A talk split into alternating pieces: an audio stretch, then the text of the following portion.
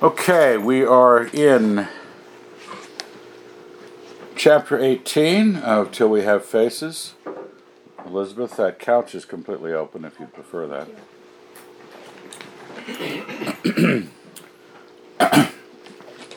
Next day, I went as soon as I was risen to the bedchamber to take my first look at the king.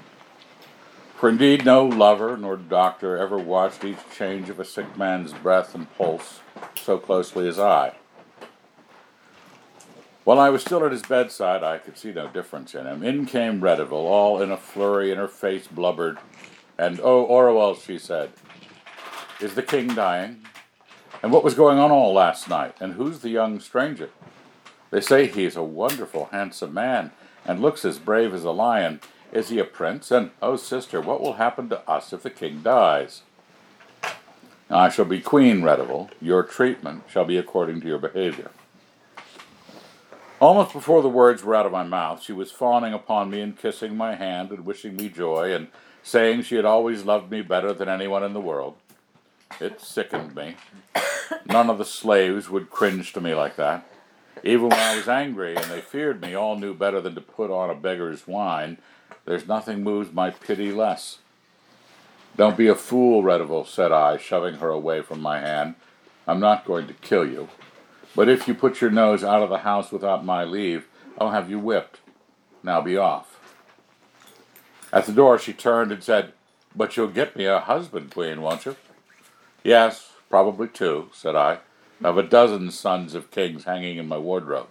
But go. Then came the fox, who looked at the king, muttered he might last for days yet, and then said, Daughter, I did badly last night. I think this offer to fight the prince yourself is foolish, and what's more, unseemly. But I was wrong to weep and beg and try to force you by your love. Love is not a thing to be so used. He broke off because just then Bardia came to the door. Here's a herald back from Argan already, Queen, he said.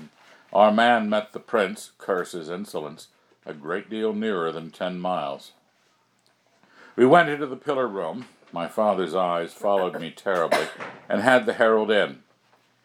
He was a great, tall man, dressed as fine as a peacock. His message, stripped of many high words, was that his master accepted the combat, but he said his sword should not be stained with woman's blood, so he'd bring a rope with him to hang me when he disarmed me. That's a weapon in which I profess no skill, said I, and therefore it's barely justice that your master should bring it. But then he's older than I. His first battle was, I think, long ago, so we'll concede it to make up for his years. I can't say that to the Prince Queen, said the herald. Then I thought I'd done enough. I knew others would hear my jibe even if Argan didn't and we went to orderly work on all the conditions of the fight and the hundred small things that had to be agreed on. It was the best part of an hour before the herald was gone. The fox, I could see, was in great pain while all these provisions were being made, the thing growing more real and more irrevocable at each word. I was mostly the queen now, but Orual would whisper a cold word in the queen's ear at times. After that came Arnom, and even before he spoke, we knew the old priest was dead, and Arnom had succeeded him. He wore the skins and the bladders, the bird mask hung at his chest. The sight of all that gave me all that gave me a sudden shock, like a vile dream, forgotten on waking, but suddenly remembered at noon. But my second glance braced me. He would never be terrible like the old priest. He was only Arnom, with whom I had driven a very good bargain yesterday, there was no feeling that Ungit came into the room with him, and that started strange thoughts in my mind. But I had no time to follow them. Arnom and the fox went to the bedchamber and fell into talk about the king's condition. The two seemed to understand each other well. And Bardia beckoned me out of the room.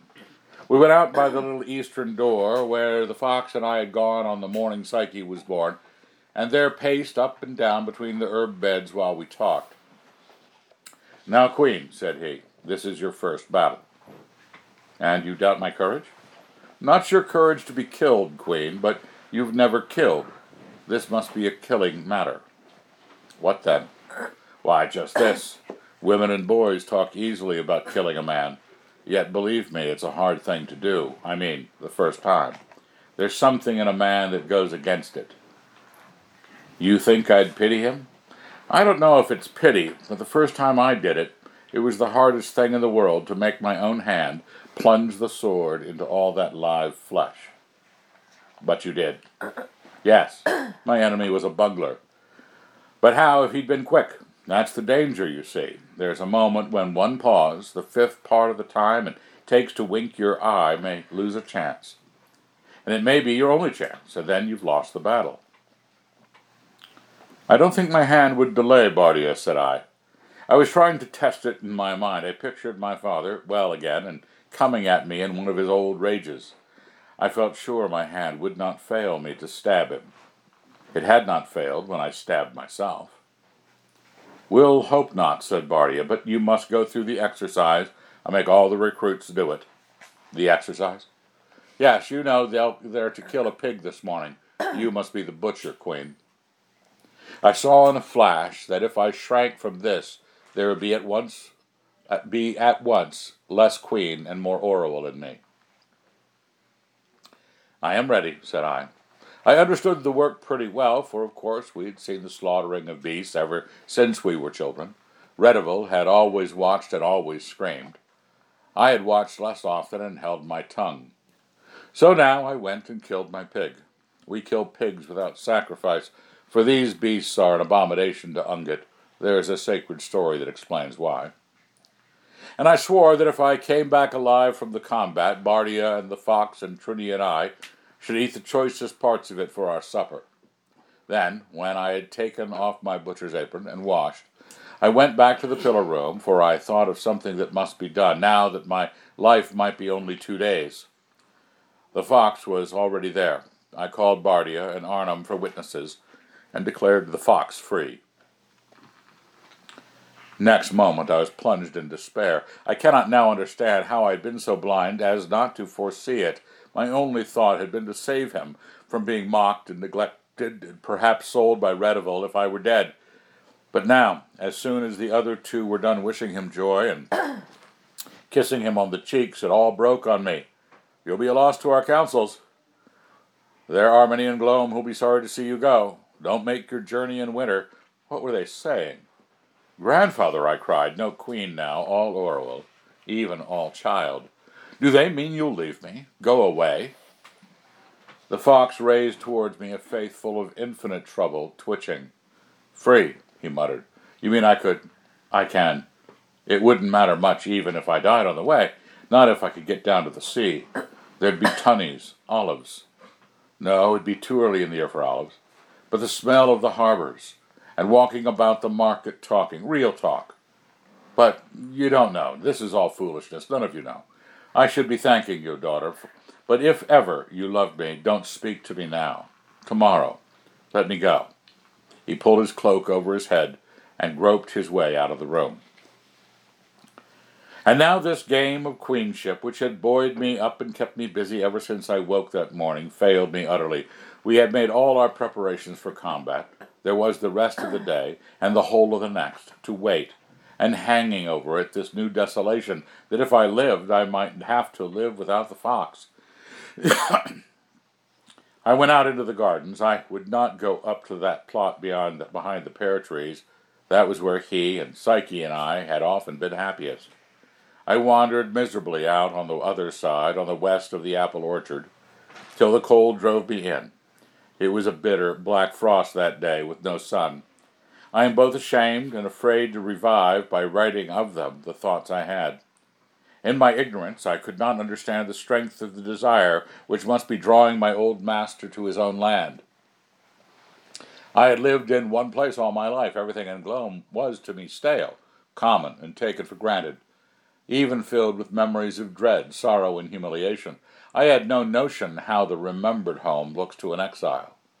It embittered me that the fox should even desire to leave me. He had been the central pillar of my whole life, something, I thought, as sure and established, and indeed as little thanked, as sunrise and the mere earth. In my folly, I had thought I was to him as he was to me.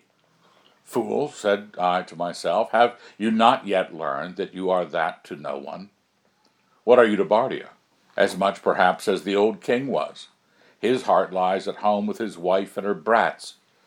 If you mattered to him, he'd never have let you fight. What are you to the fox? His heart was always in the Greek lands.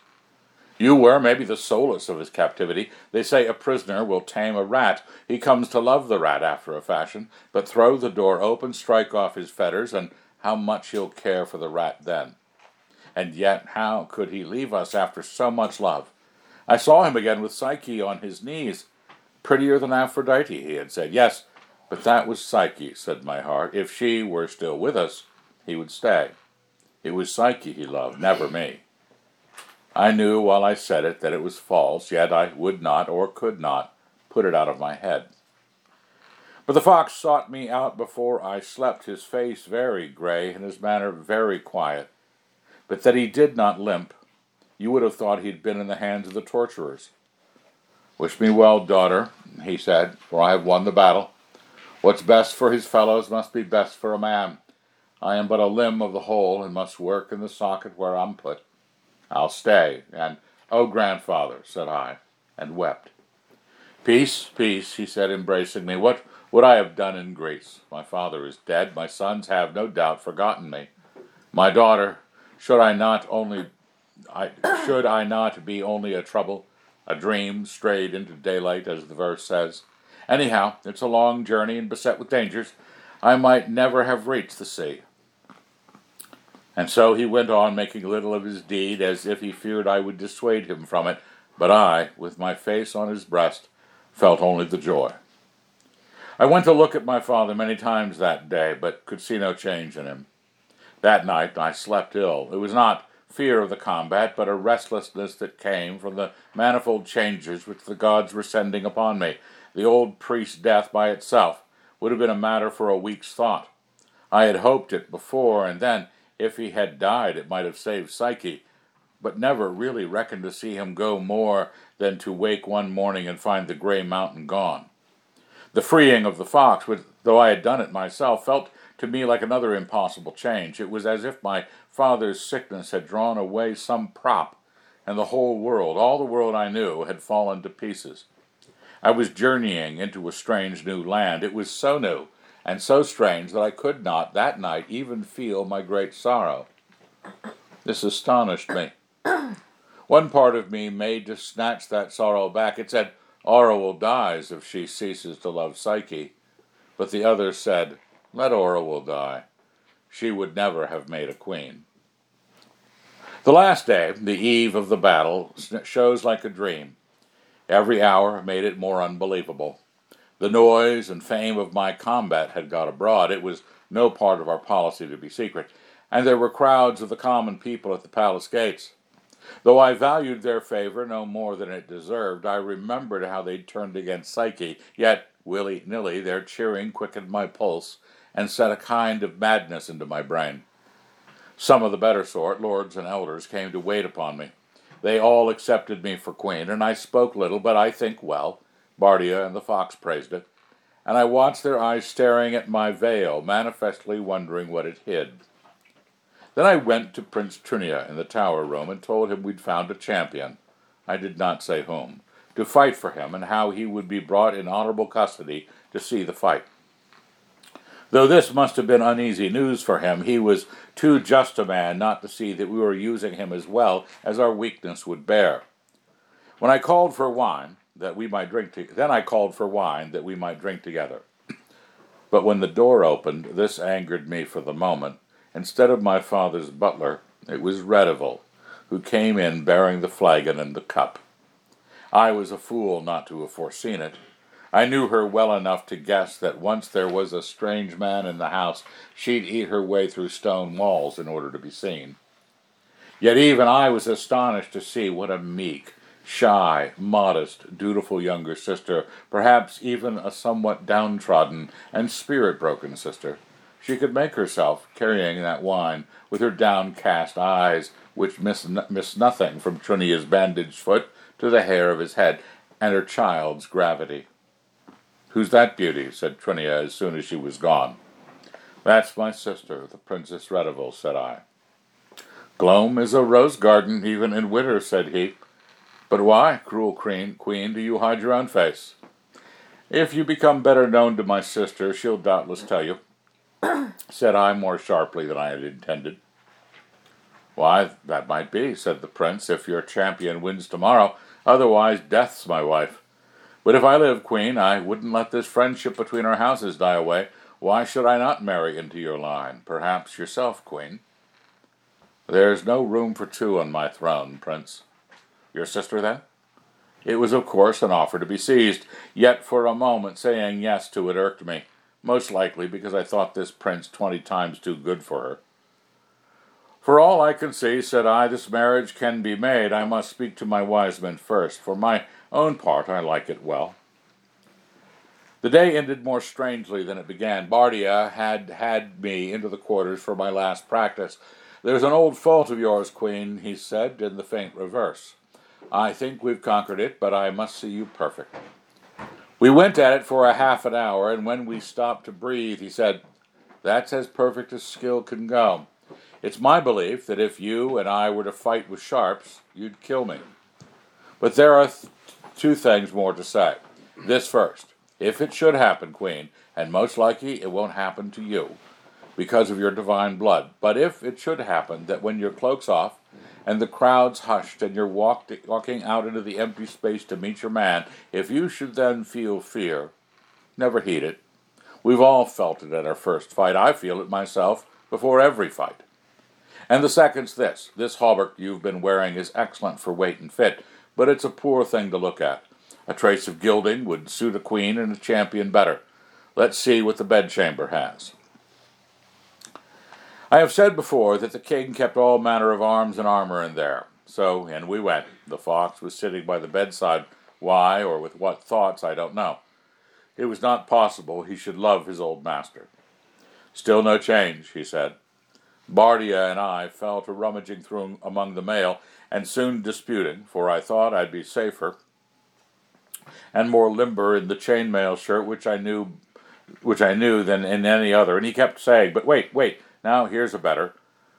And it was when we were most busied when the fox's voice from behind us said, It's finished. We turned and looked. The thing on the bed, which had been half alive for so long, was dead, had died, if he understood it, seeing a girl ransacking his armory. Peace be upon him, said Bardia. We'll be done here very shortly, then the women can come and wash the body. And we turned again at once to settle the matter of the hauberks. And so the thing that I had thought of for so many years at last slipped by in a huddle of business which was at that moment of more consequence. An hour later, when I looked back, it astonished me. Yet I have often noticed since how much less stir nearly everyone's death makes than you might expect. Men better loved and more worth loving than my father go down making only a small eddy. I kept to my old hauberk, but we told the armor to scour it well so that it might pass for silver. Chapter 19 on a great day, the thing that makes it great may fill the least part of it, as a meal takes little time to eat, but the killing, baking, dressing, and the swilling and scraping after it take long enough. My fight with the prince took about the sixth part of an hour, yet the business about it more than twelve. First of all, now that the fox was a freeman and the queen's lantern, so we called it, though my father had let the office sleep, I would have him at the fight and splendidly dressed. But you never had a more tr- more trouble with a peevish girl going to her first feast. He said all barbarians' clothes were barbarous, and the finer the worse. He would go in his old moth-eaten gown, and when we had brought him into some kind of order, then Bardia wanted me to fight without my veil. He thought it would blind me, and did not know how how it could well be worn either over or under my helmet. But I refused altogether to fight bareface. In the end, I had Poobi to stitch me up a hood or mask of fine stuff, but such as could not be seen through. It had two eye holes and covered the whole helmet. All this was needless, for I had fought Bardia himself in my old veil a dozen times, but the mask made me look very dreadful, as a ghost might look. If he's the coward they make of him, said Bardia, that'll cool his stomach. And then we had to start very early, it seemed, for the crowd of the streets would make us ride slowly. So we had Trunia down, and were all presently on horseback. There was some talk of dressing him fine too, but he refused this. Whether your champion kills or is killed, he said, I'll fare no better in purple than in my old battle order. But where is your champion, Queen? You shall see when we come to the field, Prince, said I. Trunia had started when he first saw me shrouded like a ghost, neither throat nor helmet to be seen, but two eye holes on a white hummock, scarecrow or leper. I thought his starting boded well how it would taste to Argan. Several lords and elders waited for us at the gate to bring us through the city. It's easy to guess what I was thinking. So Psyche had gone out that day to heal the people, and so she had gone out that other day to be offered to the brute. Perhaps, thought I, this is what the god meant when he said, You also shall be Psyche. I also might be an offering. That was a good, firm thought to lay hold of, but the thing was so near now that I could barely think I could think very little of my own death or life. With all those eyes upon me, my only care was to make a brave show, both now and in the fight. I'd have given ten talents to any prophet who would have foretold me that I'd fight well for five minutes and then be killed. The lords who rode nearest me were very grave, I suppose, and indeed one or two confessed as much to me afterwards when they had come to, when I had come came to know them. They thought Argan would soon have me disarmed, and that my mad challenge was as good a way as any of getting him and Trunia both out of our country. But if the lords were glum, the common people in the streets were huzzaing and throwing caps in the air. It would have puffed me up if I had not looked in their faces. There I could read their mind easily enough. Neither I nor Glome was in their thoughts. Any fight was a free show for them, and a fight of a woman with a man better still because of an oddity. As those who can't tell one tune from another will crowd to hear the harp if a man plays it with his toes. When at last we got down to the open field by the river, there had to be more delays. Arnom was there in his bird mask, and there was a bull to be sacrificed. So well, the gods have wound themselves into our affairs that nothing could be done but they have had have their bit. And opposite us, on the far side of the field, were the horsemen of Phars, and Argan sitting on his horse in the midst of them. It was the strangest thing in the world to look upon a man, a man like any other man, and think that one of us presently would kill the other. Kill. It seemed like a word I'd never spoken before. He was a man with straw colored hair and beard, thin, yet somehow bloated, with pouting lips, a very unpleasing person.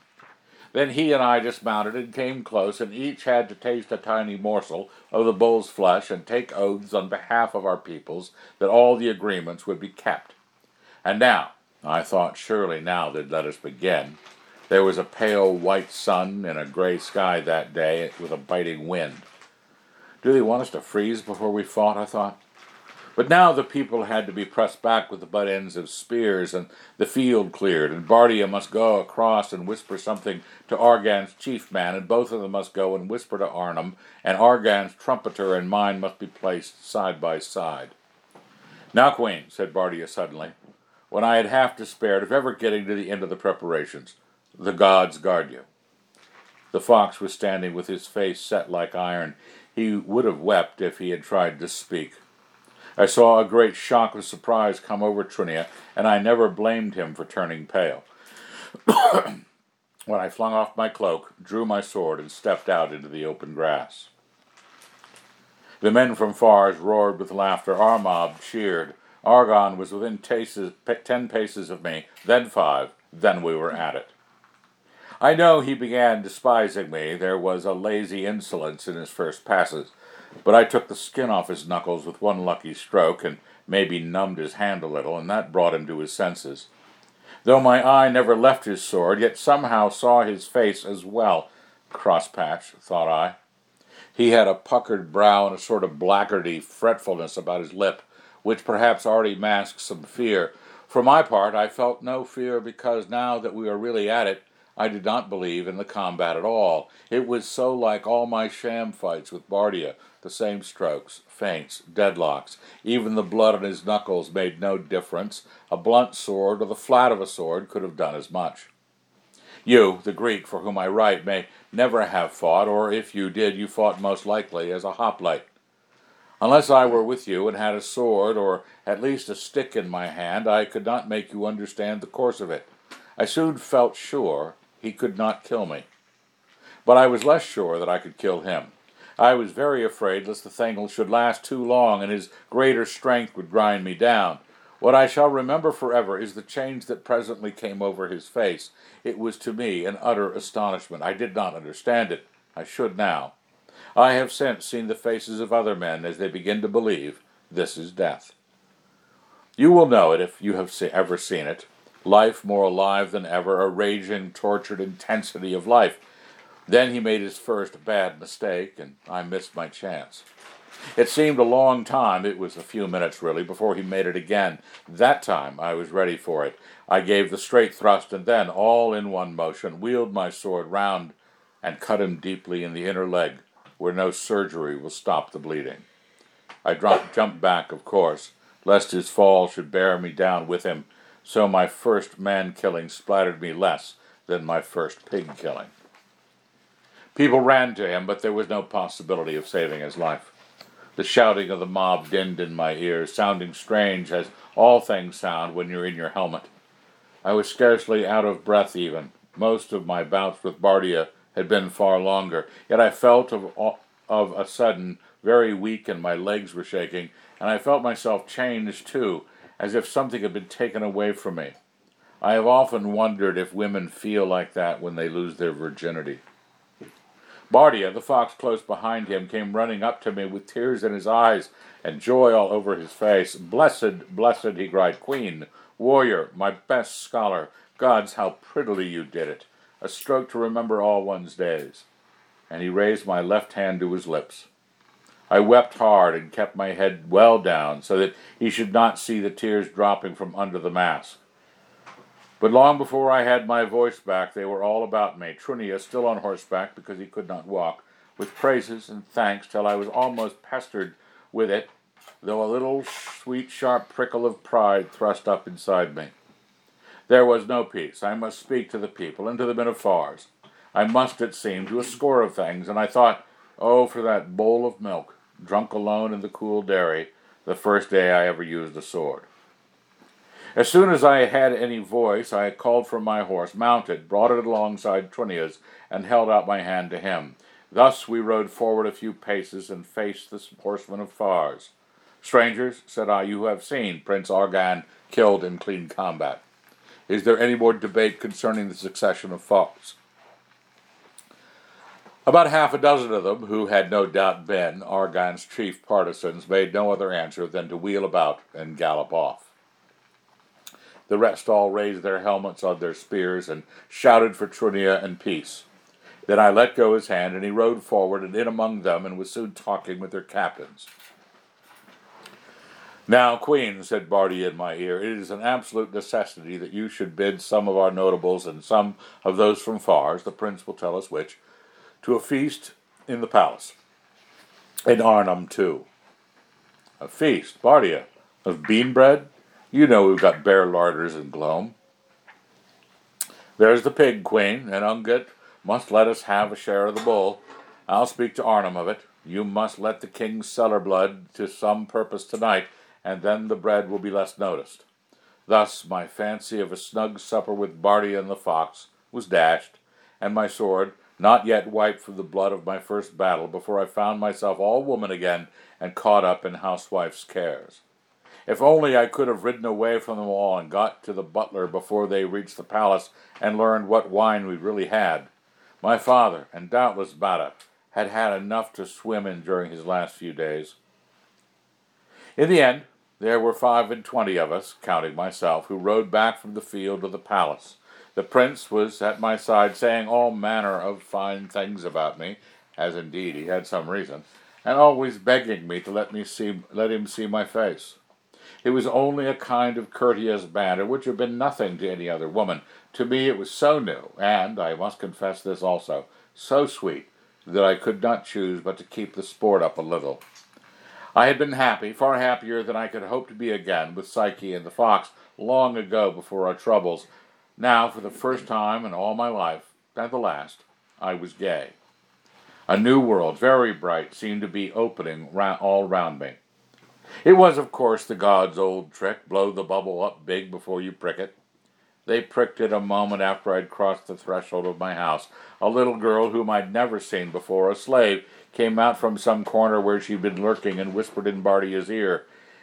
He had been very merry up till now. The sunlight went out of his face. Then he came up to me and said half shamefacedly, Queen, the day's work is over. You'll not need me now. I'll take it very kindly if you'd let me go home. My wife's taken with her pains. We had thought it would not be so soon. I'd be glad to be with her tonight. I understood in that moment all my father's rages. I put terrible constraint on myself and said, Why, Bardia, it is very fit you should. Commend me to your wife. Offer this ring to Ungit for her safe delivery. The ring which I took off my finger was the choicest I had. His thanks were hearty, and yet he had hardly time to utter them before he was speeding away.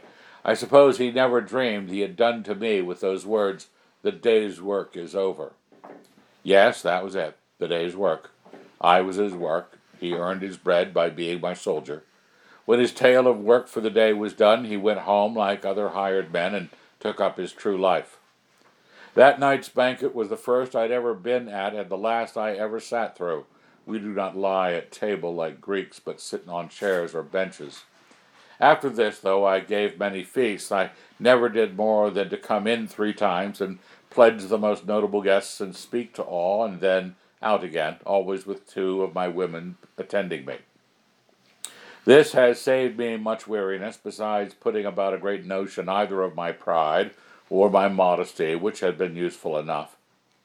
That night I sat nearly to the end, and the only woman in the whole mob of them.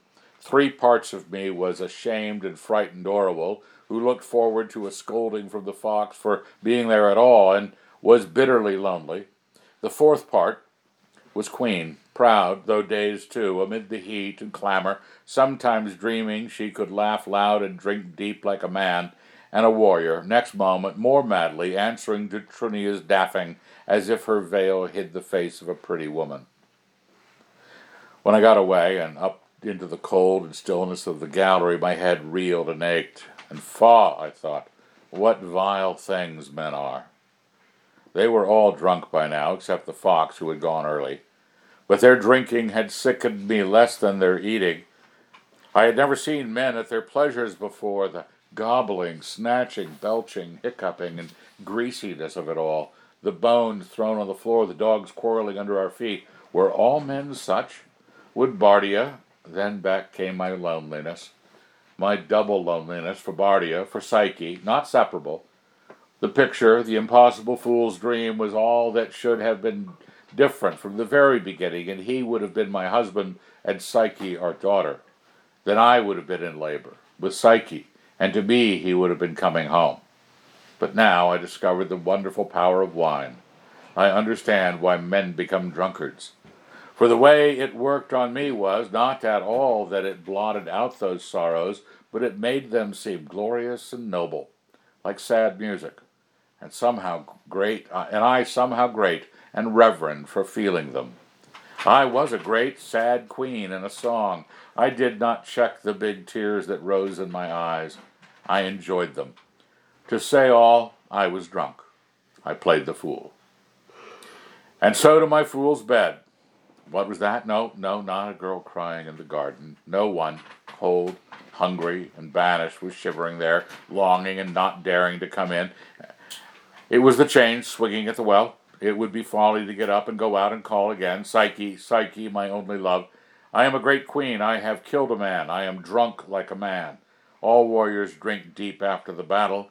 Bardia's lips on my hand were like the touch of lightning. All great princes have mistresses or lovers. There's the crying again. No, it's only the buckets at the well. Shut the window, Poobi.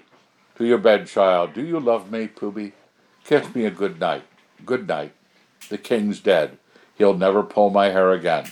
A straight thrust and then a cut in the leg. That would have killed him.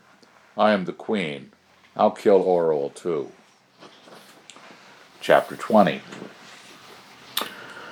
On the next day we burnt the old king.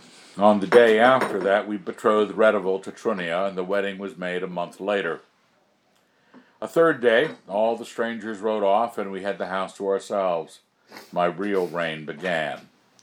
I must now pass quickly over many years, though they made up the longest part of my life, during which the Queen of Glome had more and more part in me, and Orual had less and less. I locked Orual up and laid her asleep as best I could somewhere deep down inside me, and she lay curled there. It was like being with child, but reversed. The thing I carried in me grew slowly smaller and less alive. It may happen that someone who reads this book will have heard tales and songs about my reign and my wars and great deeds. Let him be sure that most of it is false, for I know already that the common talk, and especially in neighboring lands, has doubled and trebled the truth, and my deeds, such as they were, have been mixed up with those of some great fighting queen who lived longer ago, and I think further north, and a fine patchwork of wonders and impossibilities made out of both.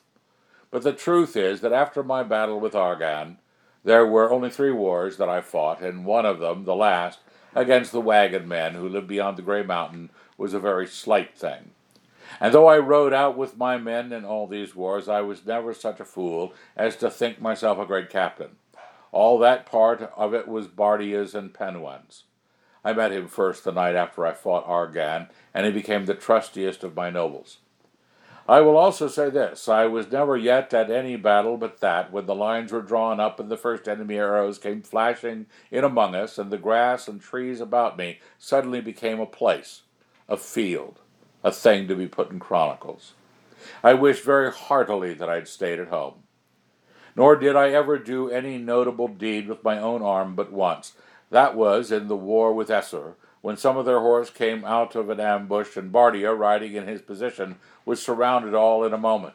Then I galloped in and hardly knew what I was doing till the matter was over, and they say I had killed seven men with my own strokes. I was wounded that day.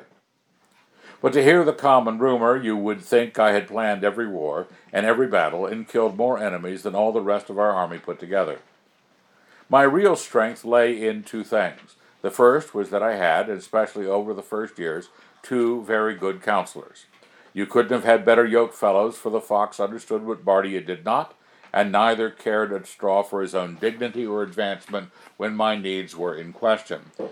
And I came to understand what my girl's ignorance had once hidden from me that their girding and mocking one another was little more than a sort of game. They were no flatterers either, in this way I had some profit of my ugliness. They did not think of me as a woman. If they had, it is impossible that we three alone, by the hearth in the pillar room, as we were often, should have talked with such freedom. I learned from them a thousand things about men. My second strength lay in my veil. I could never have believed, till I had proof of it, what it would do for me. From the very first, it began that night in the garden with Trunia. As soon as my face was invisible, people began to discover all manner of beauties in my voice. At first it was deep as a man's, but nothing in the world less mannish. Later, and until it grew cracked with age, it was the voice of a spirit, a siren, Orpheus, what you will. And as years passed, there were fewer in the city and none beyond it who remembered my face. The wildest stories got about as to what the veil hid. No one believed it was anything so common as the face of an ugly woman. Some said, nearly all the younger women said, that it was frightful beyond endurance a pig's, bear's, cat's, or elephant's face. The best story was that I had no face at all. If you stripped off my veil, you'd find emptiness. But another sort, there were more of the men among these, said that I wore a veil because I was of a beauty so dazzling that if I let it be seen all men in the world would run mad, or else that Ungit was jealous of my beauty and had promised to blast me if I went barefaced. The upshot of all this nonsense was that I became something very mysterious and awful. I have seen ambassadors who were brave men in battle turn white like scared children in my pillar room when I turned and looked at them, and they couldn't see whether I was looking or not, and was silent.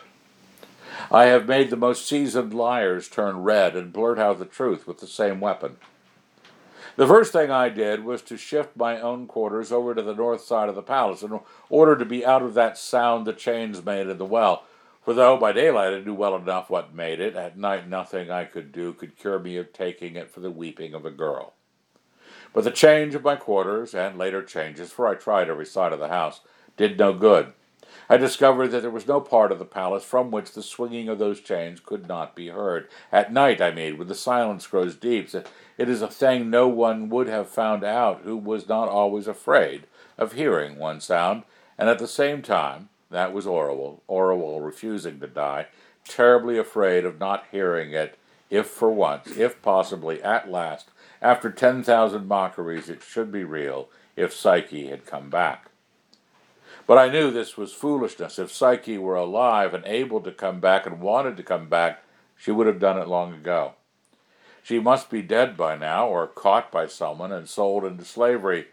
When that thought came, my only resource was to rise, however late and cold it was, and go to my pillar room and find some work. I have read and written till I, till I could hardly see out of my eyes, my head on fire, my feet aching with cold.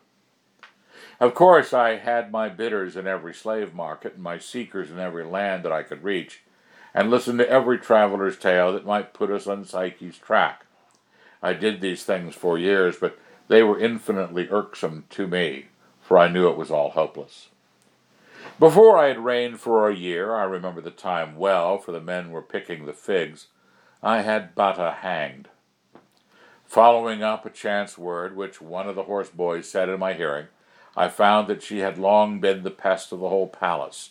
No trifle could be given to any of the other slaves, and hardly a good bit could come on their trenchers, but Batta must have her share of it. Otherwise, she would tell tales of them as would lead to the whipping post or to the mines. And after Batta was hanged, I went on and reduced the household to better order. There were far too many slaves. Some sleeves, thieves, and sluts I sold many of the good ones, both men and women, if they were sturdy and prudent, for otherwise to free a slave is but to have a new beggar at your door. I set free and gave them land and cottages for their livelihood. I coupled them off in pairs and married them. Sometimes I even let them choose their own wives or husbands, which is a strange, unusual way of making even slaves' marriages, and yet it often turned out well enough. Though it was a great loss to me, I set Poobi free, and she chose a very good man. Some of my happiest hours have been beside the fire in her cottage. And most of these freed people have become very thriving husband husbandmen, all living near the palace and very faithful to me. It was like having a second body of guards. I set the mines, they were silver mines, on a better footing. My father had never, it seems, thought of them save as a punishment. Take 'em to the mines, he'd say. I'll teach 'em. Work 'em to death. But there was more death than work in the mines, and the yield was light. As soon as I could get an honest overseer, Bardia was incomparable for finding out such men, I bought strong young slaves for the mines, saw that they had dry lodging and good feeding, and let every man know that he should go free when he had, adding day to day, dug so much ore. The tale was such that a steady man could hope for his freedom in ten years. Later, we brought it down to seven. This lowered the yield for the first year, but it had raised it by a tenth in the third. Now it is half as great again as in my father's day. Ours is the best silver in all this part of the world, and a great root of our wealth. I took the fox out of the wretched dog hole in which he had slept all these years, and gave him noble apartments on the south side of the palace and land for his living, so that he should not seem to hang on my bounties. I also put money into his hands for the buying, if it should prove possible, of books it took a long time for traders, perhaps. Graham Washington. Sorry. It took a long time for traders, perhaps 20 kingdoms away, to learn that there was a vent for books in Glome, and longer still for the books to come up, changing hands many times, and often delayed for a year or more on the journey. The fox tore his hair at the cost of them. An obel's worth for a talent, he said.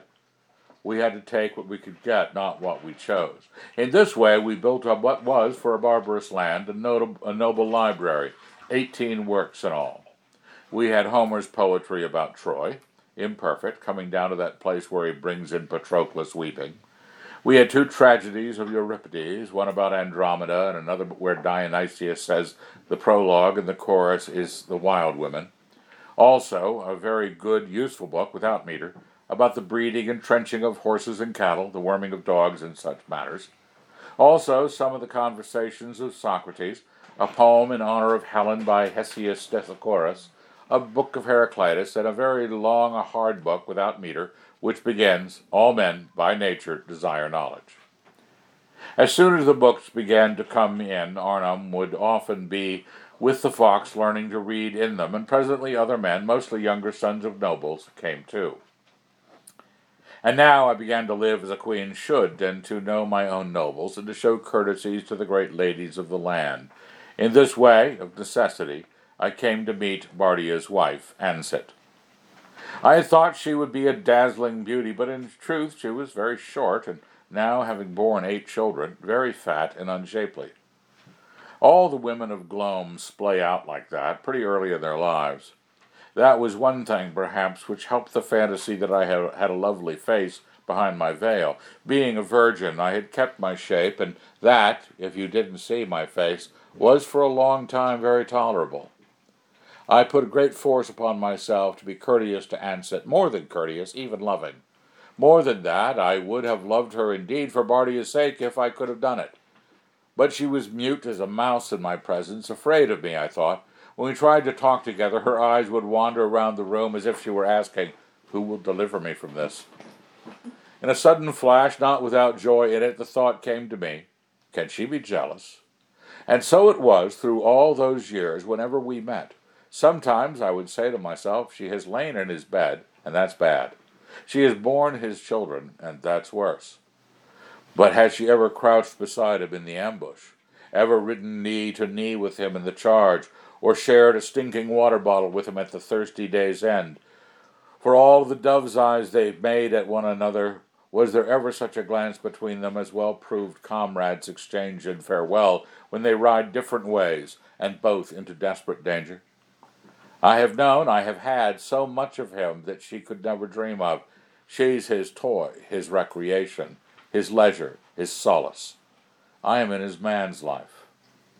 It's strange to think how Bardia went to and fro daily between queen and wife, well assured he did his duty by both, as he did, and without a thought, doubtless, of the pother he made between them. This is what it is to be a man. The one sin the gods never forgive us is that of being born women. The duty of queenship that irked me most was going often to the house of Ungit and sacrificing. It would have been worse, but that Ungit herself, or my pride made me think so, was now weakened. Arnom had opened new windows of the walls, and her house was not so dark. He also kept it differently, scouring away the blood after each slaughter and sprinkling, sprinkling fresh water. It smelled cleaner and less holy. And Arnom was learning from the fox to talk like a philosopher about the gods.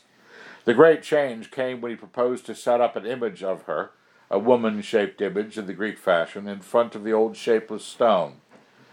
I think he would like to have got rid of the stone altogether, but it is, in a manner, Ungit herself, and the people would have gone mad if she were moved. It was a prodigious charge to get such an image as he wanted, for no one in Glome could make it. It had to be brought not indeed from the Greek lands themselves, but from the lands where men had learned it from the Greeks. I was rich now and helped him with silver. I was not quite certain why I did this. I think I felt that an image of this sort would be somehow a defeat for the old, hungry, faceless Ungit, whose terror had been over me in childhood. The new image, when at last it came, seemed to us barbarians wonderfully beautiful and lifelike, even when we brought her white and naked into her house, and when we had painted her and put her robes on, she was a marvel to all the lands about, and the pilgrims came to see her. The fox, who had seen greater and more beautiful works at home, laughed at her. I gave up trying to find a room where I should not hear that noise, which was sometimes shades swinging in the wind, and sometimes lost and beggared Psyche weeping at my door. Instead, I built stone walls around the well, and put a thatched roof over it, and added a door. The walls were very thick, my mason told me they were badly thick. You're wasting good enough stone, Queen, he said, to have made ten new pigsties. For a while after, that was an ugly, that that what that an ugly fancy used to come to me in my dreams, or between sweet sleeping and waking, that I had walled up, gagged with stone, not a well, but Psyche, or Orual herself. But that also passed. I heard Psyche weeping no more. The year after that I defeated Essur. The fox was growing old now and needed rest. He we had him less and less in my pillar room. He was very busy writing a history of Glome. He wrote it twice in Greek and in our own tongue, which he now saw was capable of eloquence. It was strange for me to see our own speech written out in the Greek letters. I never told the fox that he knew, le- knew less of it than he believed, so that what he wrote in it was often laughable, and most so where he thought it most eloquent. As he grew older, he seemed to be ever less and less a philosopher, and to talk more of eloquence and figures and poetry. His voice grew always shriller, and he talked more and more. He often mistook me for Psyche now. Sometimes he called me Crethis, and sometimes even by boys' names like Charmides and Glaucon. But I was too busy to be with him much. What did I not do? I had all the laws revised and cut in stone in the center of the city. I narrowed and deepened the Shennet till barges could come up to our gates.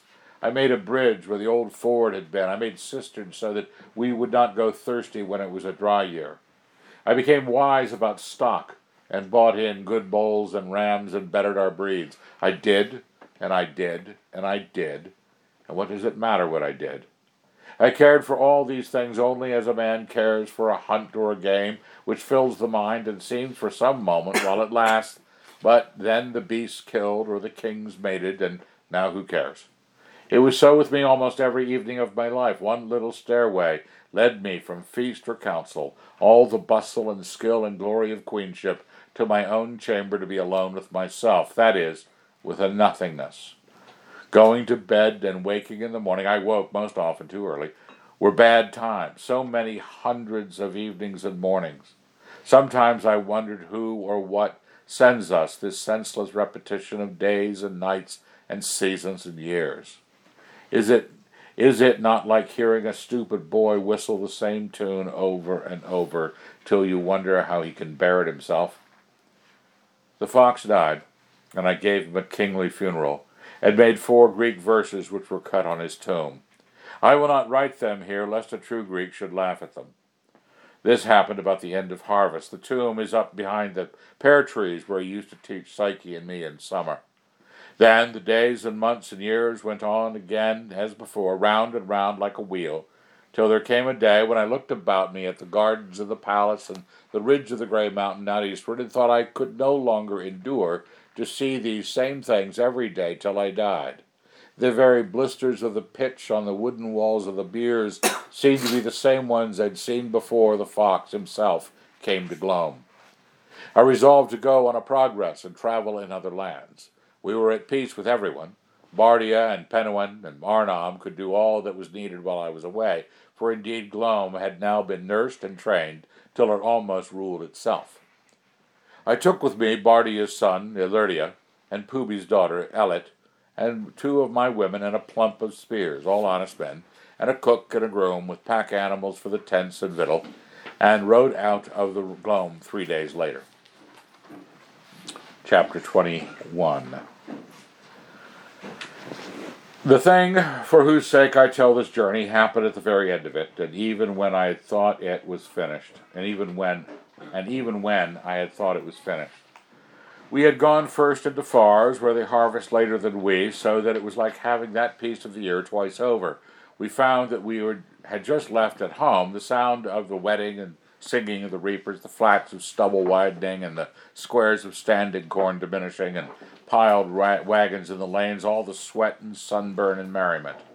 We had lain ten nights or more in Trunia's palace, where I was astonished to see how Redival had grown fat and lost her beauty. She talked, as of old, everlastingly, but all about her children, and asked after no one in Glome except Batta.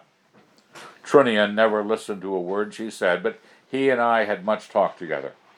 I had already settled with my council that his second son, Daaran, was to be king of Glome after my day. This Daaran was, for the son of so silly a mother, a right-minded boy. I could have loved him if I had let myself, and if Redival had been out of the way. but I would never give my heart again to any young creature. Out of Phars we had turned westward into Essur by deep passes through the mountains. This was a country of forests greater than I had yet seen, and rushing rivers with plenty of birds, deer, and other game. The people I had with me were all young and took great pleasure in their travels, and the journey itself had by now linked us all together, all burned brown and with a world of hopes, cares, jests, and knowledge, all sprung up since we left home and shared among us. At first there had been they had been in awe of me and ridden in silence. Now we were good friends. My own heart lifted. The eagles wheeled above us, and the waterfalls roared. From the mountains we came down into Essur and lay three nights in the king's house. He was, I think, not a bad sort of man, but too slavish courteous for me. For Glome and Phars and Alliance had made Essur change her tune. His queen was manifestly terrified by my veil and by the stories she had heard of me. And from that house I meant to turn homewards, but we were told of a natural hot spring fifteen miles further to the west. I knew Ilerdia wanted to see it, and I thought, between sadness and smiling, how the fox would have scolded me if I had been so near any curious work of nature and not examined it. So I said we would go the day's journey further and turn then. It was the calmest day, pure autumn, very hot, yet the sunlight on the stubble looked aged and gentle, not fierce like the summer heats. You would think the year was resting, its work done. And I whispered to myself that I too would begin to rest.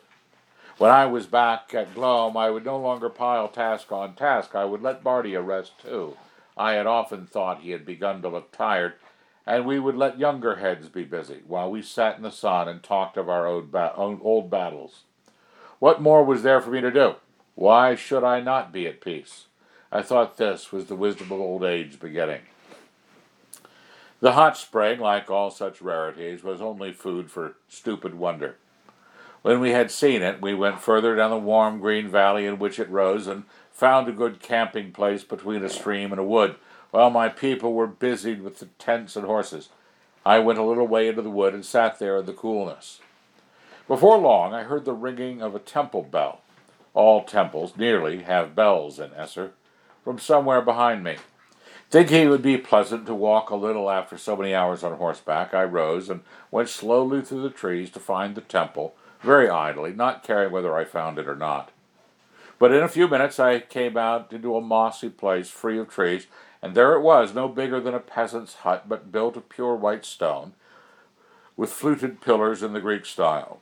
Behind it I could see a small thatched house where, no doubt, the priest lived. The place itself was quiet enough, but inside the temple there was a far deeper silence, and it was very cool. It was clean and empty, and there were none of the common temple smells about it, so that I thought it must belong to one of those small, peaceful gods who are content with flowers and fruit for sacrifice. Then I saw it must be a goddess, for there was on the altar the image of a woman about two feet high, carved in wood, not badly done, and all the fairer to my mind because there was no painting or gilding, but only the natural pale color of the wood. The thing that marred it was a band or, or scarf of some black stuff tied around the head of the image so as to hide its face, much like my own veil, but that mine was white. I thought how much better all this was than the house of Ungit, and how unlike. Then I heard a step behind me, and turning saw that a man in a black robe had come in. He was an old man with quiet eyes, perhaps a little simple. Does the stranger want to make an offering to the goddess? he said. I slipped a couple of coins into his hand and asked what goddess she was. Istra, he said. The name was not so uncommon in Glome and the neighboring lands that I had much cause to be startled, but I said I had never heard of a goddess called that. Oh, that is because she is a very young goddess. She has only just begun to be a goddess. For you must know that, like many other gods, she began by being a mortal. And how was she godded? She is so lately godded that she is still a rather poor goddess, stranger. Yet for one little silver piece I will tell you the sacred story. Thank you, kind stranger, thank you. Istra will be your friend for this, and now I will tell you the sacred story. Once upon a time, in a certain land, there lived a king and a queen who had three daughters, and the youngest was the most beautiful princess in the whole world. And so he went on, as such priests do, all in a sing song voice and using words which he clearly knew by heart. And to me it was as if the old man's voice in the temple and I myself and my journey were all things in such a story, for he was telling the very history of our Istra, of Psyche herself, how Talapal, that's the Essurian Ungit, was jealous of her beauty and made her to be offered to a brute on a mountain, and how Talapal's son, Ialim, the most beautiful of the gods, loved her and took her away to his secret palace. He even knew that Ialim was had had there visited her only in darkness and had forbidden her to see his face. But he had a childish reason for that. You see, stranger, he had to be very secret because, secret because of his mother Talapal. She would have been very angry with him if she had known he had married the woman she most hated in the world. I thought to myself, it's well for me I didn't hear this story fifteen years ago, yes, or even ten. It would have reawakened all my sleeping miseries. Now it moves me hardly at all.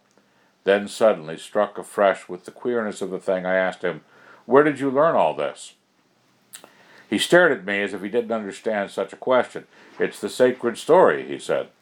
I saw that he was rather silly than cunning, and that it would be useless to question him. As soon as I was silent, he went on. But now all the dreamlike feeling in me suddenly vanished. I was wide awake, and I felt the blood rush to my face. He was telling it wrong, hideously and stupidly wrong. First of all, he made it that both Psyche's sisters had visited her in the secret palace of the god, to think of Redival going there. And so, he said, when her two sisters had seen the beautiful palace and been feasted and given gifts, they they saw the palace. Stranger, you are hindering the sacred story. Of course they saw the palace. They weren't blind. And then, it was as if the gods themselves had first laughed and then spat in my face. To this was the shape, the, so this was the shape the story had taken. You may say the shape the gods had given it, for it must be that they who had put it into the old fool's mind, or into the mind of some other dreamer from whom he had learned it. How could any mortal have known of that palace at all? That much of the truth they had dropped into someone's mind in a dream, or an oracle, or however they do such things. That much. And wipe clean out the very meaning, the pith, the central knot of the whole tale. Do I not do well to write a book against them, telling what they have kept hidden? Never sitting in my judge on my judgment seat have I caught a false witness in a more cunning half truth. For if the true story had been like their story, no riddle would have been set me. There would have been no guessing and no guessing wrong. More than that, it's a story belonging to a different world, a world in which the gods show themselves clearly and don't torment men with their glimpses, nor unveil to one what they hide from another, nor ask you to believe what contradicts your eyes and ears and nose and tongue and fingers. In such a world, is there such? It's not ours for certain. I would have walked aright. The gods themselves would have been able to find no fault in me. And now to tell my story as if I had had the very sight that they denied me is not is it not as if you had told a cripple's story and never said he was lame, or told how a man betrayed a secret but never said it was after twenty hours of torture? And I saw all in a moment how the false story would grow and spread and be told all over the earth, and I wondered how many of the other sacred stories are just such twisted falsities as this. And so, the priest was saying, when these two wicked sisters had made their plan to ruin Istra, they brought her the lamp and. But why did she, they, want to separate her from the god if they'd seen the palace?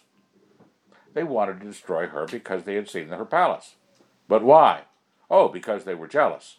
Her husband and her house was so much finer than theirs. That moment I resolved to write this book. For years now, my old quarrel with the gods had slept. I had come into Bardia's way of thinking. I no longer meddled with them.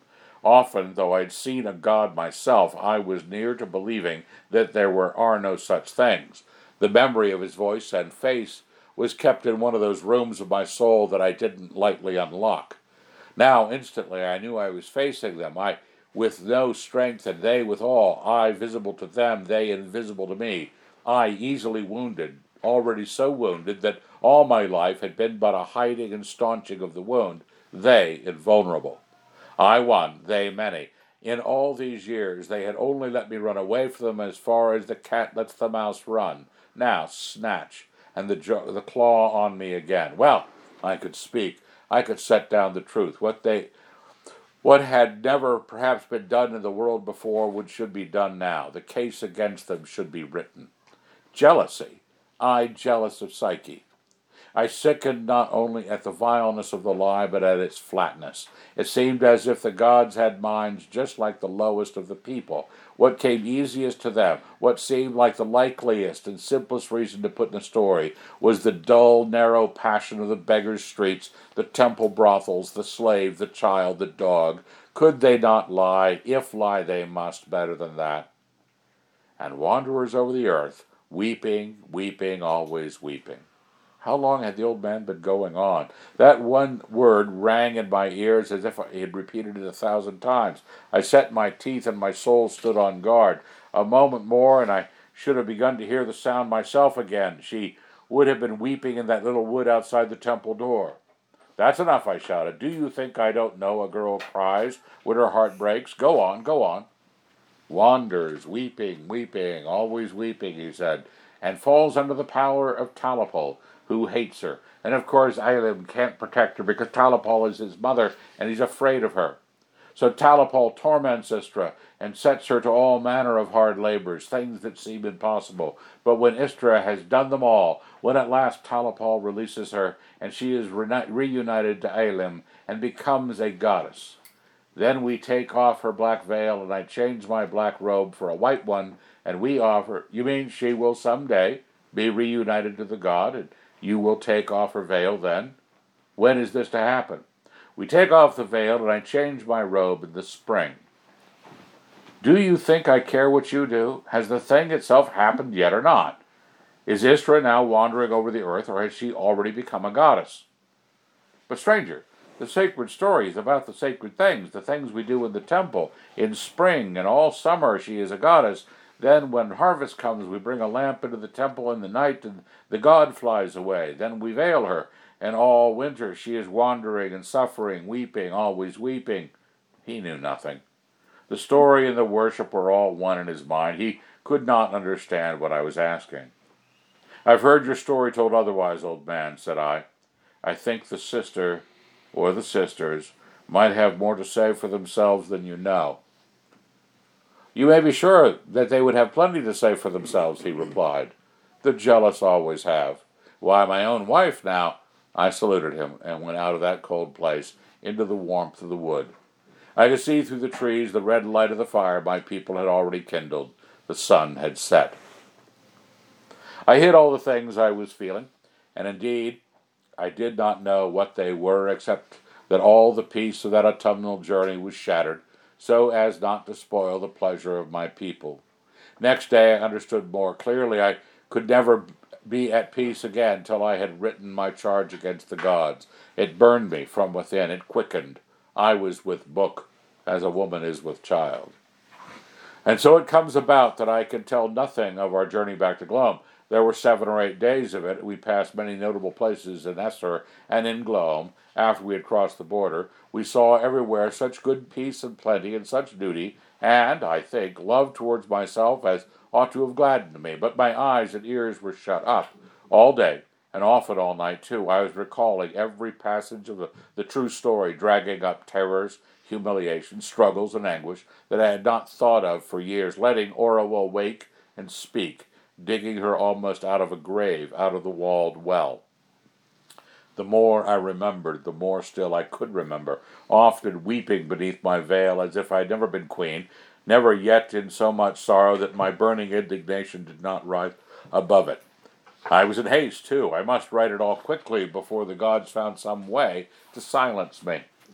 Whenever, towards evening, Ilerdia pointed and said their queen would be a good place for the tents, I said, before I had thought what I would say. No, no, we can make three more miles tonight or five. Every morning I woke early at first, enduring the waiting, fretting myself in the cold mist, listening to the deep breathed sleep of those young sleepers. But soon my patience would serve me no longer. I took to waking them. I woke them earlier each morning. In the end, we were traveling like those who fly from a victorious enemy. I became silent, and this struck the others silent too. I could see they were bewildered, and all the comfort of their travels was gone. I suppose they whispered together about the Queen's moods. When I reached home, even though I could not set about it as suddenly as I hoped, all manner of petty work had piled up, and now, when I most needed help, word was sent to me that Bardia was a little sick and kept his bed. I asked Arnom about Bardia's sickness, and Arnom said, It's neither poison nor fever, Queen, a small matter for a strong man, but he'd best not rise. He's aging, you know. It would have given me a thrust of fear, but that I already knew, and had seen growing signs of it lately, how that his wife of his cockered and cosseted him like a hen with one chicken, not, I'd swear, through any true fears, but to keep him at home and away from the palace. Yet at last, after infinite hindrances, I made my book, and here it stands. Now you who read it, judge between the gods and me. They gave me nothing in the world to love but Psyche, then took her from me. But that was not enough. They then brought me to her at such a place and time that it hung on my word whether she should continue in bliss or be cast out into misery. They could not tell me whether she was the bride of a god, nor mad, or a brute's or villain's spoil. They would give no clear sign, though I begged for it. I had to guess, and because I guessed wrong, they punished me. What's worse, punished me through her. And even that was not enough. They have now sent out a lying story in which I was given no riddle to guess, but, she, but knew and saw that she was the god's bride, and of my own will destroyed her, and that for jealousy. As if I were another Redival. I say the gods deal very unrightly with us, for they will neither, which would be best of all, go away, and leave us to live our own short days to ourselves, nor will they show themselves openly, and tell us what they would have us do. For that too would be unendurable would be endurable. But to hint and hover, to draw near us in dreams and oracles, or in waking vision that vanishes as soon as seen, to be dead silent when we question them, then glide back and whisper, words we cannot understand in our ears when we most wish to be free of them and to show one what they hide from one another. What is all this but cat and mouse play, blind man's bluff, a mere jugglery? Why must holy places be dark places? I say, therefore, there is no creature, toad, scorpion, or serpent, so noxious to man as the gods. Let them answer my charge if they can. It may be well it may well be that instead of answering, They'll strike me mad or leprous or turn me into a beast, bird, or tree. But will not all the world then know, and the gods will know it knows, that this is because they have no answer? Do, do, do. Okay.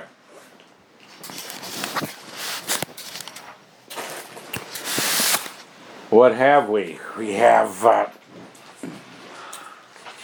some of the factoids would be uh, things like uh, tunnies. When he said tunnies and olives, means tuna.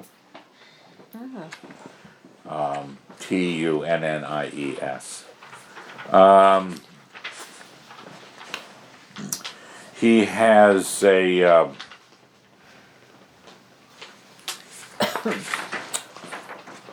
you bid on her library you basically Homer's Iliad, Euripides, Andromeda, and the Bacchantes, uh, Aristotle's History of Animals, Dialogues of Plato, Poems of Stesichorus, Heraclitus, and then Aristotle's Metaphysics. Uh, but what did they say? Sixteen books, something like that. Eighteen books. I forget what it was. Um, I think that's it for unless you got you got something that you you guys picked up on that would be uh, difficult. Um, um, oh, and the killing of Argan. Uh, you know, the femoral artery in your inner thigh. If it gets cut, you bleed out right now. I don't know how many minutes three maximum, you're dead. So it was a sort of an accurate, very neatly done um, execution, I guess. Um, so, how about the ideas that uh, come upon us in this? We've got uh, a bunch thrown at us. One, the first was probably the fox apologizing for thinking that love could be used as leverage. when he had tried to stop her from being in the fight. If you love me, don't do it. You know that sort of thing. It's sort of it's sort of uh, an outside conscience of Orual's problem. You know, um, she will certainly use love for her as a leverage. Um, um, uh, do we do we it seems like the queen is very likable as the queen you know uh, Certainly capable. capable athletic uh, brave um, wise etc hiding Orual and all that is wrong with Orual uh, so. um, I thought it was interesting when um, when the fox apologized for using her her love for him as um, a, a weapon against her. I, I thought it was interesting that she didn't really have like any commentary on it. Um, Yeah, that's a little bit too personal. Do you think? A little. Maybe, maybe. Or didn't or notice maybe it? she just like didn't notice, and it was just like, yeah. We're we're all in the audience. We're all noticing and pointing it out to her. You see that? We're noticing a lot of things I think she's not quite noticing. Because she does seem to. She she gives us all the information, you know, but she sizes it up and then falls. The, just like in her decision making about the supposed riddle, falling the wrong way. She fa- seems to fall the wrong way in her own justification.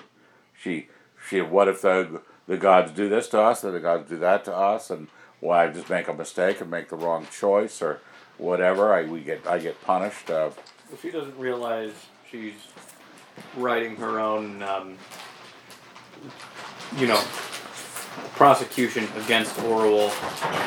Um, would use her book as as like evidence. Yeah. She doesn't realize that, and anybody who has a complaint against the gods or against um, anyone will often sort of out themselves in the midst of the complaint if they can vocalize it.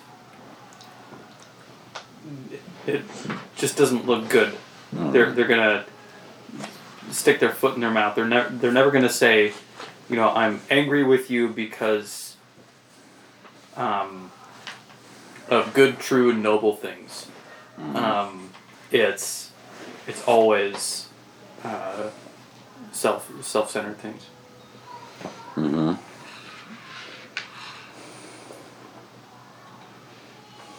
But it does seem weird that she would And we, so detailed. and we basically have this chunk. She goes from young queen, who fights for her throne, years of queening it going on, and then this little event at the end on her tour brings it all back, and she decides to write the book. She has efficiently put Orual in a box somewhere in her thinking. The queen is the official, uh, the, the person living out the The story. Avatar. But you're also getting some elements of change. You get the elements of change of Arnom changing the kind of idol in the Temple of Ungit, and that it's less holy. it's light. It's clean, light. It doesn't smell like blood. The goddess is white. A white Let stone the White. fox get to him. figure. Yeah, painted. Uh, He's become more He's- creepy, I guess. In the Um, progressive and liberal. yeah, he's got more Yeah, I philosophical. did think of the liberal. the liberal priest. He doesn't seem like uh, scary anymore. Is that a? And you get the same also the shift in the country. The, the Glome is improved under her rule, but then the shift. You know that the myth of Istra has gotten into Essur and uh, Grecified, Hellenized. You know where um, these changes are going on that. Um, almost they almost make uh, they're they're sort of making the world that Orual wants herself to be in, which is a world where people get to do what they want, the gods stay away. This sort of puts the presence of Ungit away. It is no longer a th- Ungit's no longer a threat. The faceless idol that's been there. Uh, it's If- now just a myth. If the that gods are a federal, the federal government, Orual's a libertarian. Um, yeah, but this is making all the tales of the all the players put the gods comfortably where they belong because she doesn't want that last little bit she's talking about you know we don't need you. We don't want you. We don't want you messing with us. Um, why can't you understand that? Um, um, tell us what you'd have us do or uh, but to play around with us and then uh, why must holy places be dark places? That that was what Ungit worship had been at the beginning of the book. By the time you get to her reign and Arnom taking over and Bardia's philosophy, not Bardia's, uh, Fox's philosophy, her wise rule, um, this encounter with the religion about Istra that is all cleaned up and now just religion uh, with a retarded priest.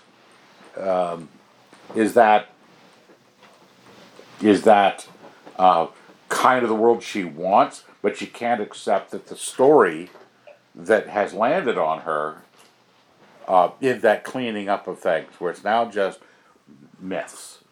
But she knows the truth of the story. She can't stand to have it be two sisters who were jealous of her palace. You know, um, it, it's like you can't have it both ways. She wants to straighten out the gods, or have the gods leave her alone. And she she's doesn't want the truth. She, she, she knows the truth of the story. She doesn't want to hear the story as it's as it's coming across to all the worshippers because it makes her look bad. But you know, maybe she is wrong. maybe. Or She just it doesn't question the gods. Yeah. Um,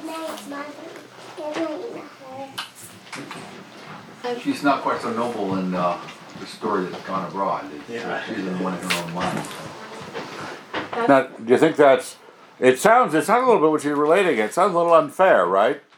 Right. You know, is it jealousy?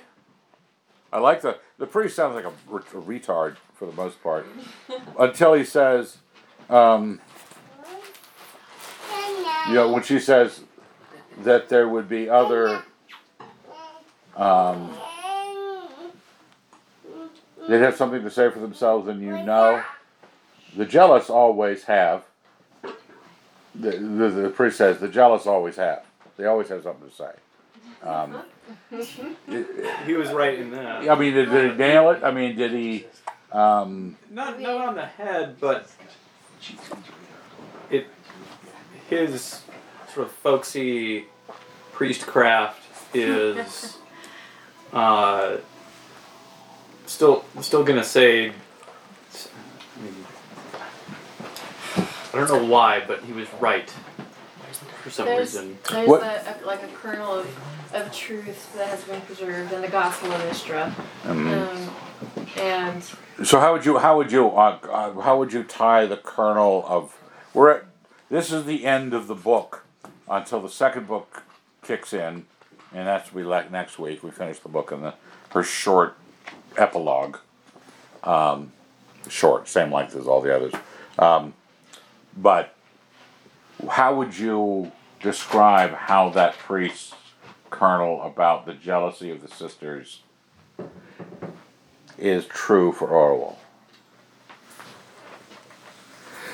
I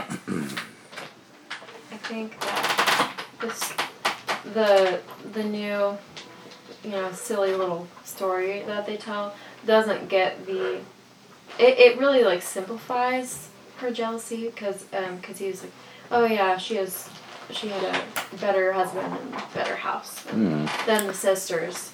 Um and um and her jealousy is it it's true that she had it but the content of that is so much more It's not so, it's not something so patent as better looks, better house, bigger car. It's like Ungit, which is this woman is getting more adoration than I am.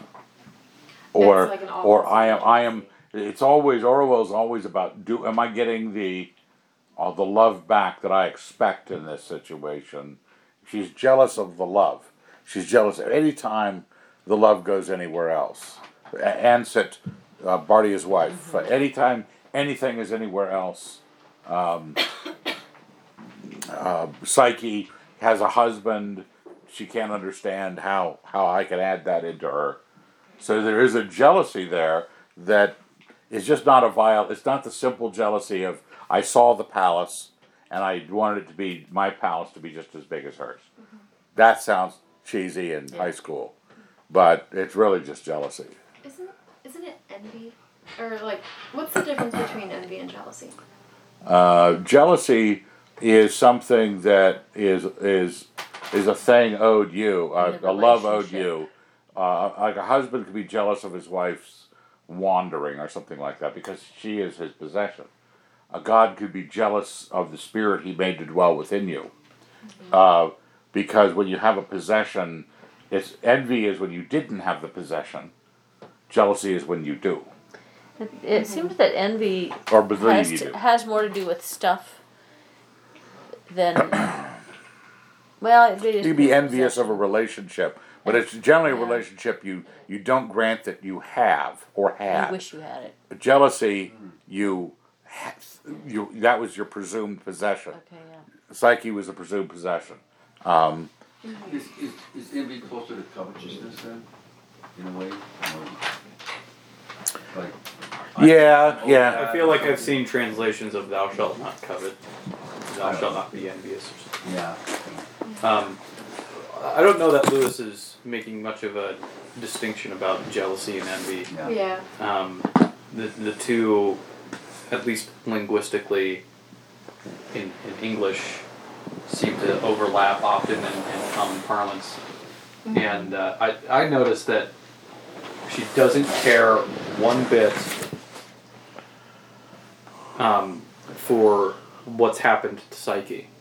She's she's curious to know if if the story that the priest is telling concludes with with a with an actual conclusion, but his religion is one of sort of a cyclical calendar keeping. and This time of year we do this. Uh, it's just for the myth to serve a uh, a regular religious observance, um, and not not much about that. She only asks about Psyche's conclusion to hear how how much further wrong this this story could be, and not actually asking about the uh, the weeping of Psyche. You know, the forever wandering of Psyche, and like, is that part true? Uh, you know, Mm. she she doesn't really know what happens to Psyche afterwards. Psyche disappears, and that's that. Once she once she chased down that noise in the garden by the well, now she knows that it's just the noise of the chains. Is how does she ignore it? She moves away from it in the palace, tries every part of the palace. Then she walls it in. You know, because it's not her task is not psyche and her wanderings. Her task is to stop thinking about it. Uh, She seems to, I mean, uh, Orual's always in touch with the story, how she sees it. I am, I'm the one who's wrong. I am, poor me, I am a victim in this thing. Uh, Psyche doesn't even hold any place in her mind about uh, how she would feel or think or anything, you know, so.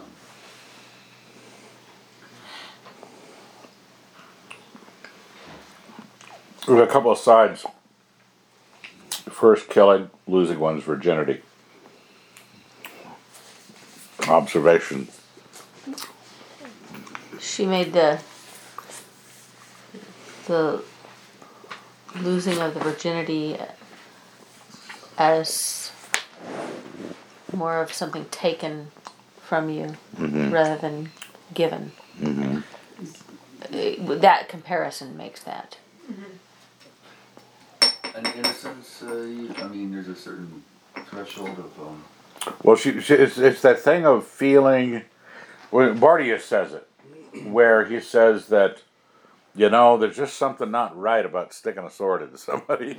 You know, you kind of got to get over that. I can't. I can't figure that out. Like, I don't, I don't quit doing that. Um, uh, but that's the, and then she echoes that there was something.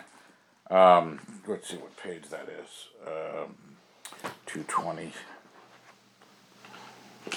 I think the the habit of people is when when they are a failure in one area, Orual is a failure in being marriageable. She has not lost her virginity. Um, that they will replace it. It'll it'll turn into a sour grapes circumstance and say, "Oh, this is just as good as, if not better," because she uses her status as a uh, as a friend of Bardia's, a close friend of Bardia's, um, to sort of have that overshadow his actual marriage. So, what, Ansit Answer. Yeah. Ansit has lost her virginity. Orual has not, but she shames Ansit for um, just being that. Yeah, but I think I think that the combination when she says I felt myself change too, as if something had been taken away from me. Mm. I had often wondered if women feel like that when they lose their virginity. So, her killing a man, she lost something. You know, and she would try to put it together with something else. The whole idea of when she compares her camaraderie with Bardia to Ansit's uh, sleeping with him and bearing his children, which were bad and then worse, um, but doesn't have what I have with him. This is something else. This has to do with the killing of somebody. It has to do with how do you, the nature of humanity should feel some sort of barrier about the about the death, you know, um, and she does. Uh, is it also possible that, well, from Orual's perspective, she doesn't look at losing virginity as any sort of a good or positive.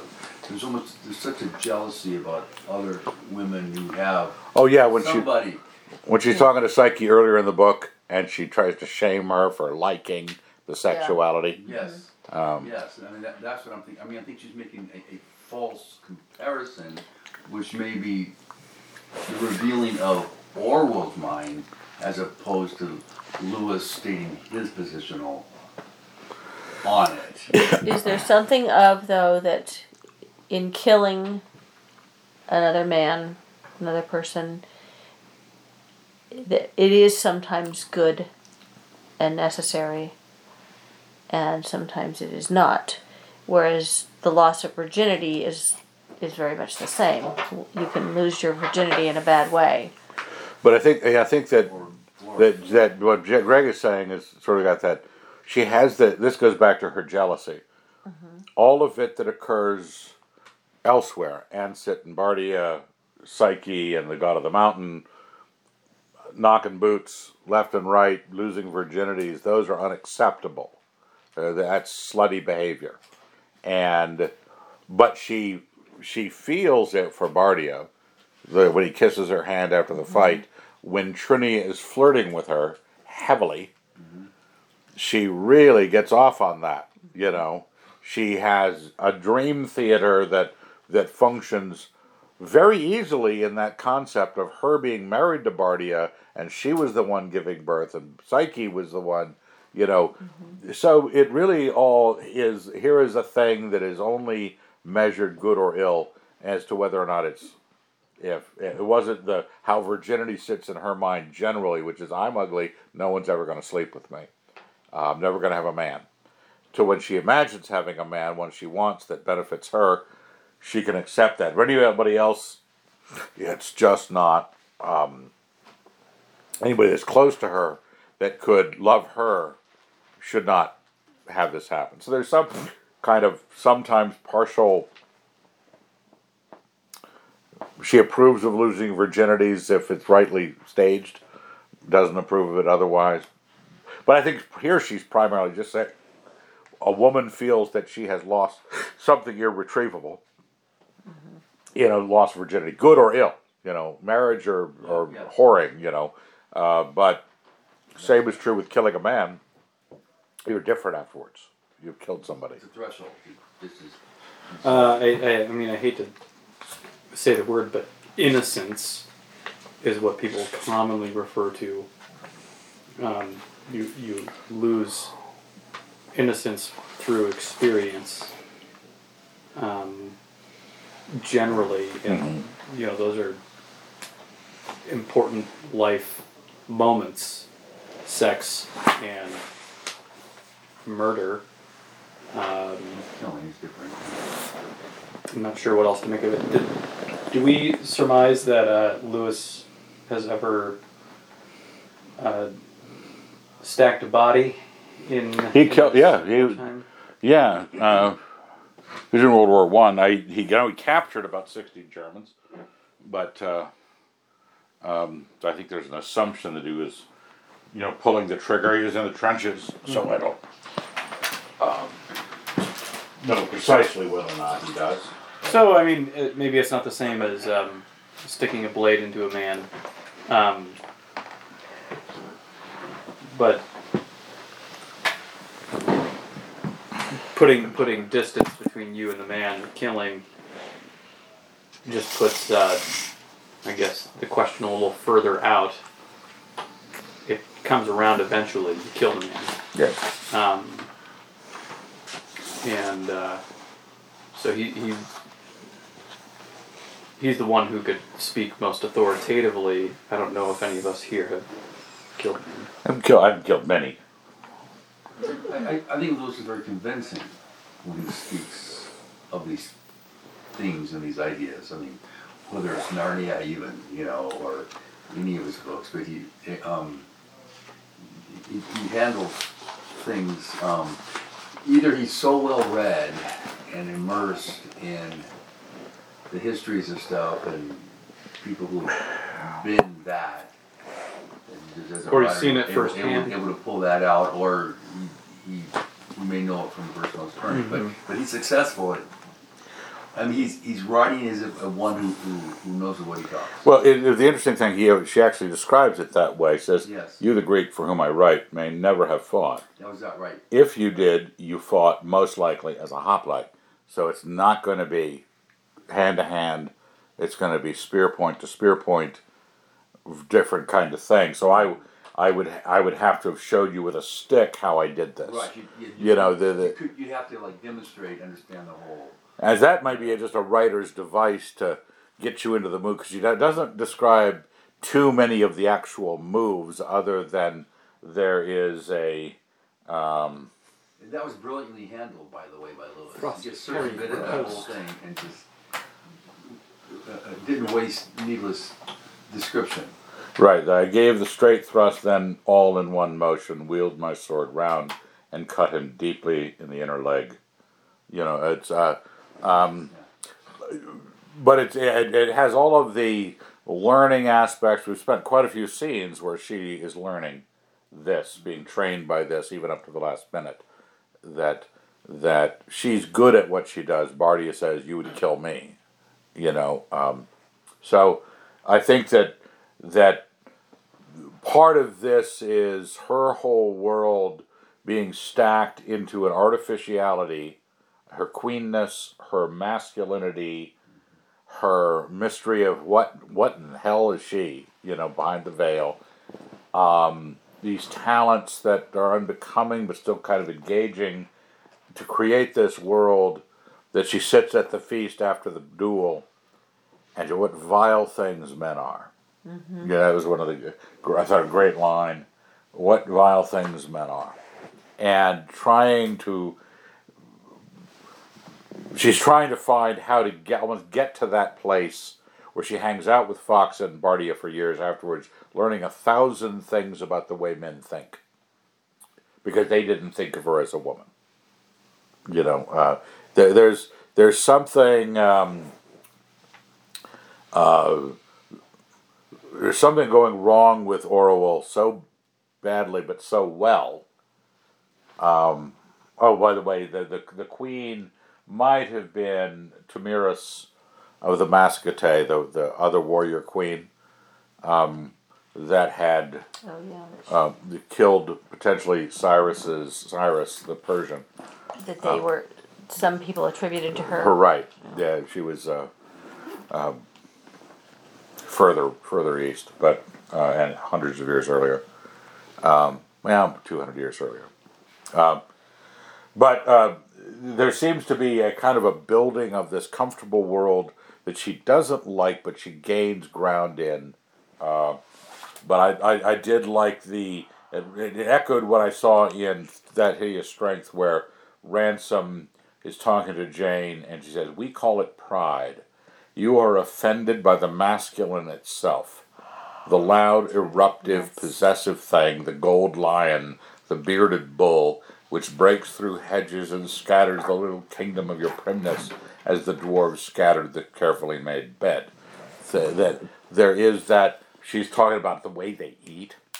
You know, they're drunk and they're grabbing at the food and throwing the bones. The dogs are going nuts, and and she, and she got got drunk with the men, um, and all she can do is go to her room and imagine how tragic her tale could be. You know, she she drowns herself in in pathos. Um, Yeah, I, I did appreciate that description of, of uh, drunkenness. it sounded drunk. I mean, she Yeah, talked yeah. Yeah. drunk. But, Uh-huh. but it, it turns all Yeah. of the But awful the things that drunk. you've done and have that have d- been done to you as these like noble things. Like everyone's this um, sacrificial character when they're drunk. And, yeah, Did you the, the tales we weave. did you all hear Ecclesiastes in those few pages? It all became uh, didn't, didn't use weariness, I don't think, but Oh, yeah. just the re- repetition of everything. Yeah. When she said, "I did, and I did, and I did, and I did," that portion. Yeah, What but there was even more specifically, almost sounded like Ecclesiastes. See if I can But she's she's lost her. Oh, the one section right after or after she says it's it's like hearing a stupid boy whistle the same tune Yes, over and over mhm, and yeah. wonder how he isn't driving himself mad. Yeah, the she she doesn't have her identity straightened out. She she's no longer Orual. She has to retreat back into a, a, a privacy that brings Orual out of her.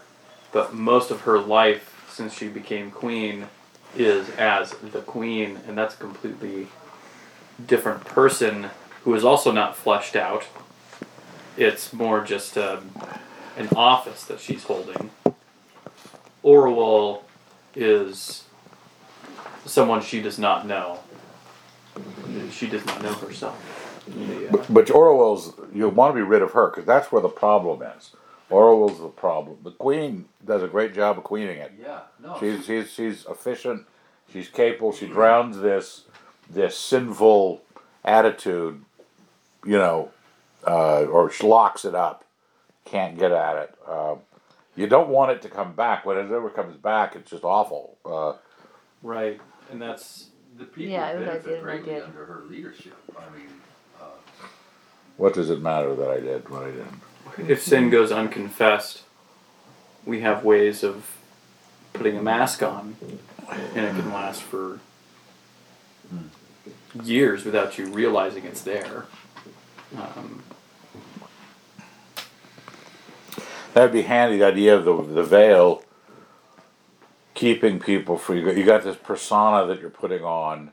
It'd be much easier if nothing of your expression showed.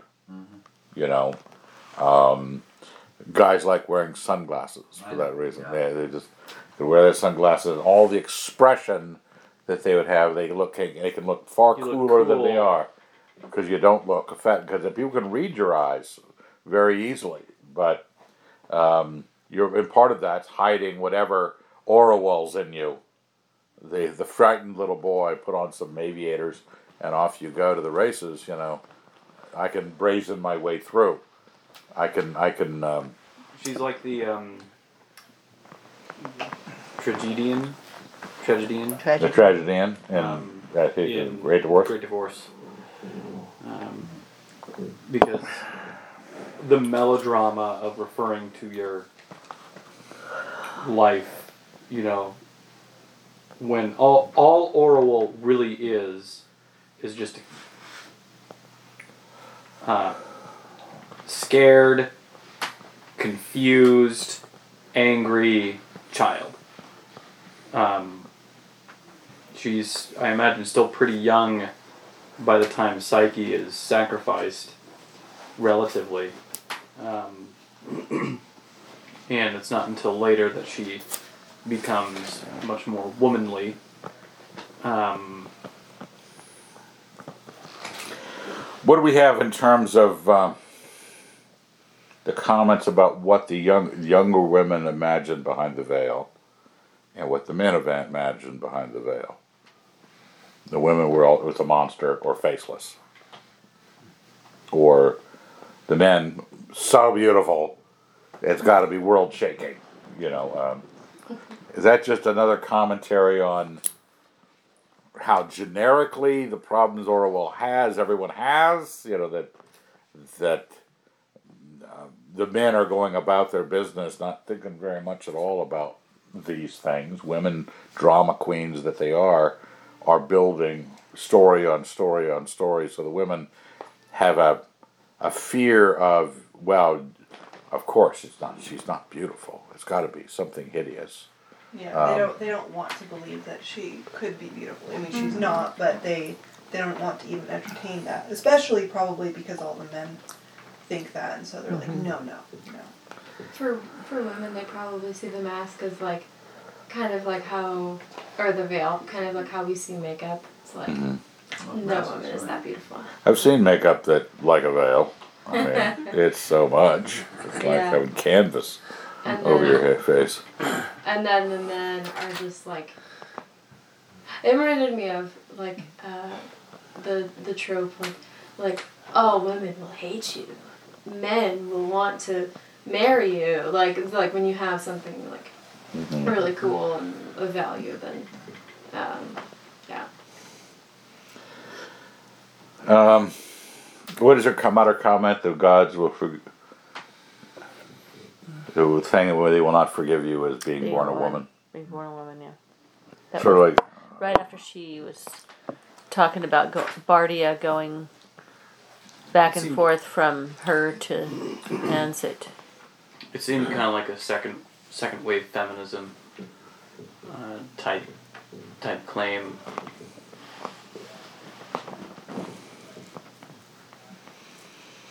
So it really comes down to by the time we get to the last section, she, I, I- she would have walked aright if she had seen things clearly. The gods are supposed to show you things clearly. Mm-hmm. Okay? And we were having this witness to a guy last night, non believer here. And it was, they always want proof, absolute proof say, no, I'm giving you this proof for this part. Now we're going to watch what you do with that. You know, what do you do? You do anything like, boy, I really would like it if this was. He said, I really want the supernatural to be true, but I just can't believe in the miracles in the Bible. You know, so you want supernatural to be true, but you can't believe in anything supernatural happening. You know, um, Anytime it's reported, it's like, well, that's doubtful. yeah, uh, it, it was it was very interesting that person always chose the skeptical end. Facts could be there. The fact that someone could have added a verse to the Bible that meant you couldn't trust any verse in the Bible. 'Cause that you know, there's a lot of verses that weren't added to the Bible. They're written there by the guy who wrote it. So why did that added verse make you? it's what people do. What she had the vision of the palace, she did not turn that way. She knew she had seen it. She did not turn that way. You know, and when she saw the God, she did not turn his way. Yeah. You know, it it it's like Wanted to blame afterwards for. But it's all it's all this in the last section. It was, um, what did she say? Often, though I have seen a God myself, I was near to believing that there are no such things. Yeah, that's sort of a, a, a bit of honesty and admission that no, I'm I'm all the th- when I got to see clearly, I didn't handle clearly very well, did I? You know. Um, um, Well, it is nine thirty. You may go, if you wish. Otherwise, you can light something.